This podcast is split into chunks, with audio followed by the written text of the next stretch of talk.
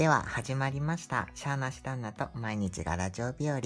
お聞きの皆様おはようございます。こんにちは、こんばんは、こうちゃんです。このポッドキャストはごくごく普通のありふれたゲイ夫婦の僕こうちゃんと旦那たかぴーが好き勝手にお話をする、ただそれだけのラジオです。また世間様におかれましてゲイカップルや LGBT セクシャリティに関するご意見やご理解、活動などがございますが、僕らの考えや言動は LGBT 当事者の一例に過ぎず、様々な考え方、そして生き方があることをご理解いただきまして、ラジオを楽しくお聞きいただければ幸いです。ということで、えっ、と、今日のラジオは僕一人の収録となっております。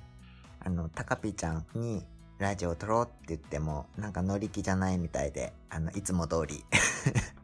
なので、まあ僕一人で今日は撮ってます。で、次のラジオは実はタカピーちゃんがもうすぐお誕生日なので、まあそのタカピーお誕生日スペシャルということで、一つ撮れたらいいなと思っております。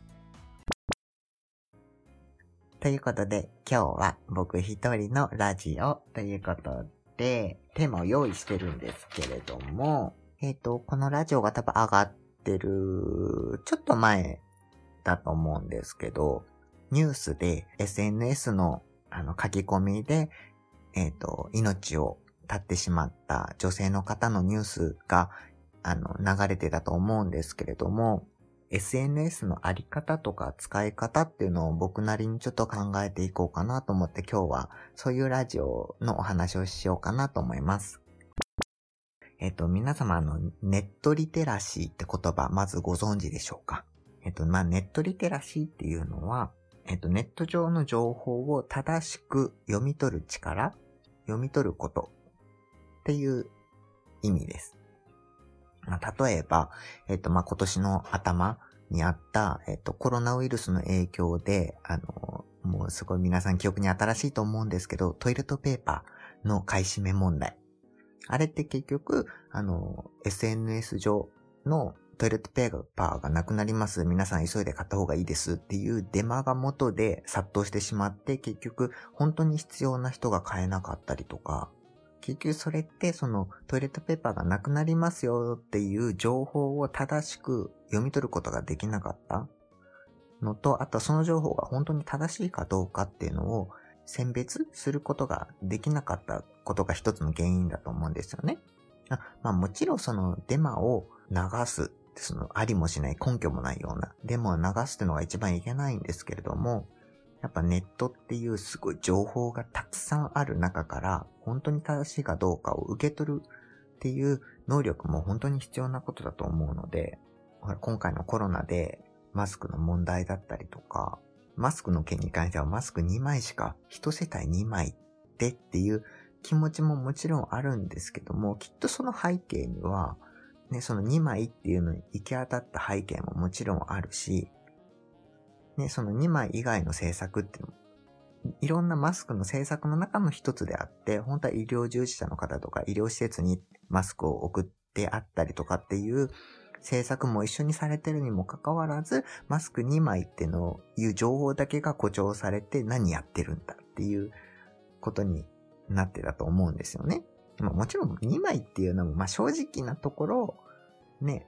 2枚か、みたいな。のもね、このマスクが全然手に入らない中で2枚だけもな、うーん、っていう気持ちはもちろんあるし、ある側面では、こういうま、そういう、布マスク届きましたよ。ありがたいです。ってしっかり使えますっていう情報もあるので、なんか一概にその、今のこのマスク、世帯に来る2枚のマスクが絶対悪いわけではないし、ね、ありがたいって気持ちはもちろんあるので、ただそのマスク2枚だけます、どういう政策だっていう非難するだけじゃなくて、いろんな方面から情報をマスクに限らず、いろんな情報をこう、いろんな側面で見ることが、この時代必要なのかなってすごく感じます。えっ、と、冒頭にちょっと言いました。その、ね、亡くなられてしまった方もいらっしゃるので、このネットリテラシーっていうのもとっても大事なんですけど、もうそれもっと以前に大事なのが、ネットのマナーですね。ネチケットっていう、今はもうあんまり言わないのかな。多分僕が小学生ぐらいの時、本当20年ぐらい前の、小学生ぐらいの時の情報の時間でちょっと触れたぐらいの言葉なので、本当に今あんまり使われる言葉じゃないかもしれないんですけども、ネチケットって言ってネットのマナー全般のことを言うんですけど、それを学ぶっていうのが大事なのかなと思います。で、このネチケットって僕さっき言ったように20年ぐらい前にネットの、ネット上でのマナーをしっかりしましょうみたいなことで学んだ記憶があるんですけど、20年前でも言ってるにもかかわらず今も浸透してないっていうのは、やっぱそのネットの、とっていうか SNS の特有で、その顔がわからない匿名であるっていう2点がどうしてももうそのネット上のマナーを浸透させるのに、こう壁になってるんじゃないかなって僕はなんとなく感じます。なんでその、まずネチケットっていう言葉自体が、なんて言うんだろう。もう、それそのものが違うんじゃないかなっても感じる時もあって、今って SNS 誰でもできるし、Twitter もそうだし、インスタもそうだし、僕がやってるブログだってそうだし、発信するだけじゃなくて、それに対してのお返事をいただいたりとか、そこで会話ができたりとか、そういうやりとりが匿名じゃにもあるかか、匿名だし、顔もわかんないけど、やりとりをできる。っていうのが、やっぱ今の SNS なので、結局、ネチケットじゃなくて、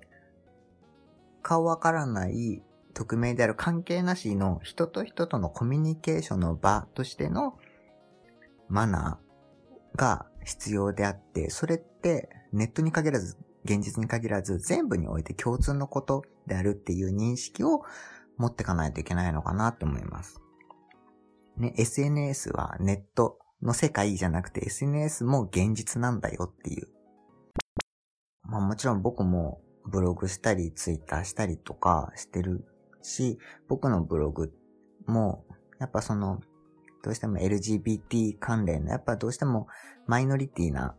あの、カテゴリーなので、で、結構、今進んできてるけど、どうしてもやっぱりその同性愛者に対して、いい意見を持っていらっしゃらない方も当然いらっしゃるわけで、まあそれは別に、なんだろう、もちろん受け入れて、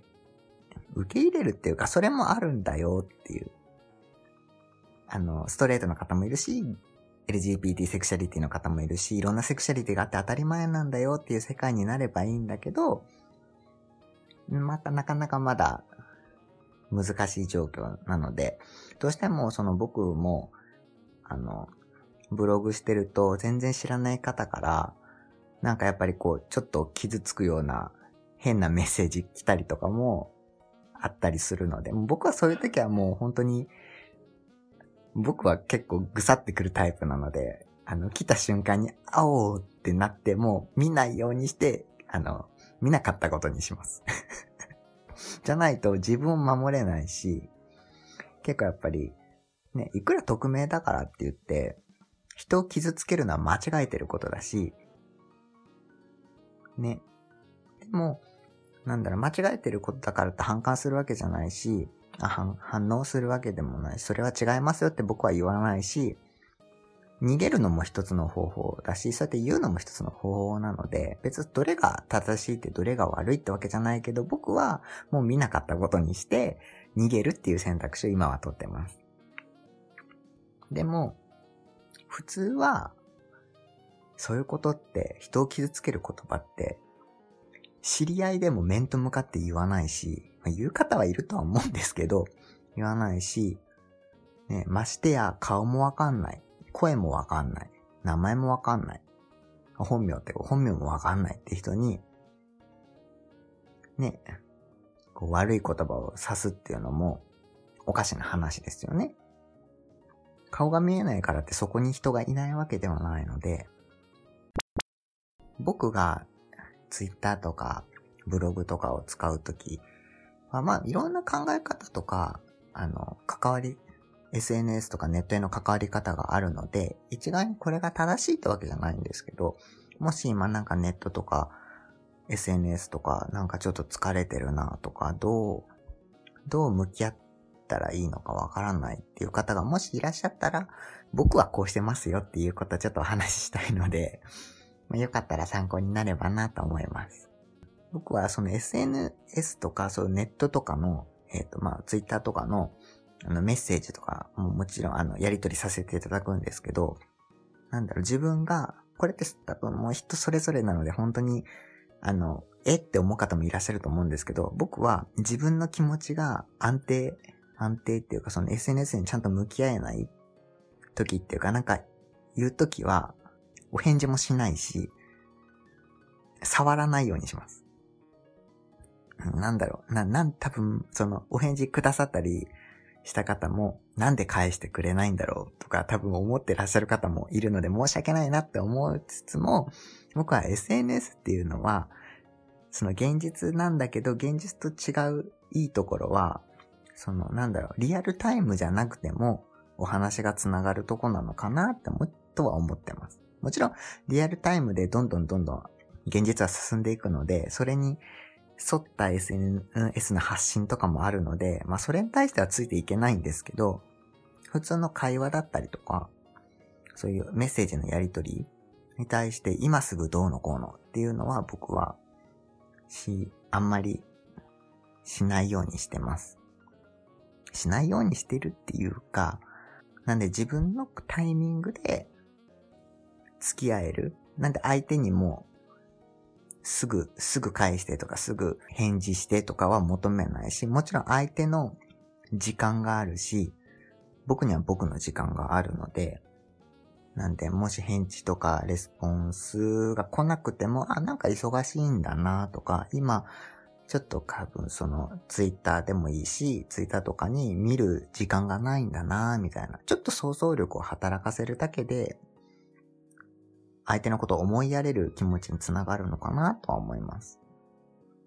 もちろん、SNS も何回も言ってるように現実なんだけど、そこだけの世界ではないっていうのを僕は意識してるかなって思います。なので、そのまあ、例えば SNS 疲れとかもね、Twitter 疲れっていう言葉もあるように、なんかこう、やりとり疲れたりとか、したときは、これも現実だけど、ね、自分の時間を大事にして、SNS を使うっていうのが大事なのかなと思って。ね、現実でも、そうじゃないですか。僕はよくあるんですけど、あの、僕は一人の時間っていうか、ゆっくりした時間がないと、きついタイプの性格なので、なんだろう、こう、友達とわーわーわーってするのも好きだけど、家に帰って、すごい LINE をやり取りしたりとかは得意じゃないんですよ。あの、自分のじ、自分だけの時間が欲しいんですよね。じゃないと気持ちを保てないので、なんでそうしてるんですけど、なんでも SNS とかでも自分の時間っていうのもちゃんと意識してすればいいのかなと思います。うん。まあ、それぞれ皆様 SNS、Twitter、関わり方、自分と SNS の関わり方ってあると思うんですけど、一番自分に合った関わり方をして、していると気持ちも楽だし、多分おのずと同じような関わり方をしている人が、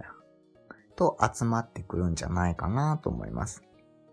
なんか現実でもそうだし、そのね、なんかやっぱ波が合う人とお友達になるし、波が合わない人とはね、お友達にならないので、SNS も似たような感じですればいいのかなと思います。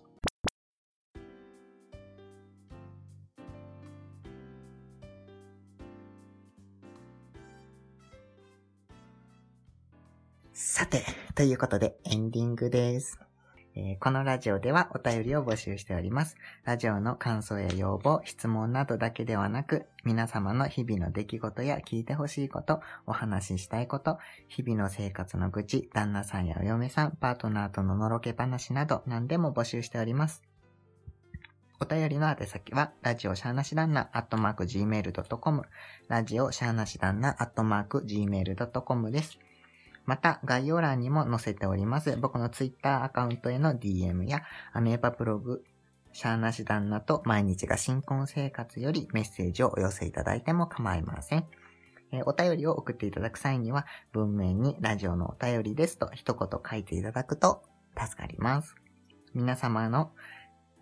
お便りを僕ら夫婦が好き勝手にお話しさせていただきますので、ぜひぜひどしどしご応募ください。お待ちしております。さ、次回は、うん、高部ちゃん生誕37周年スペシャル。やば、37歳だ次。出会った時26だったのに、高部。早い。ということで、まあ、次の次回は高ピのお誕生日スペシャルでお送りできたらいいなと思っております。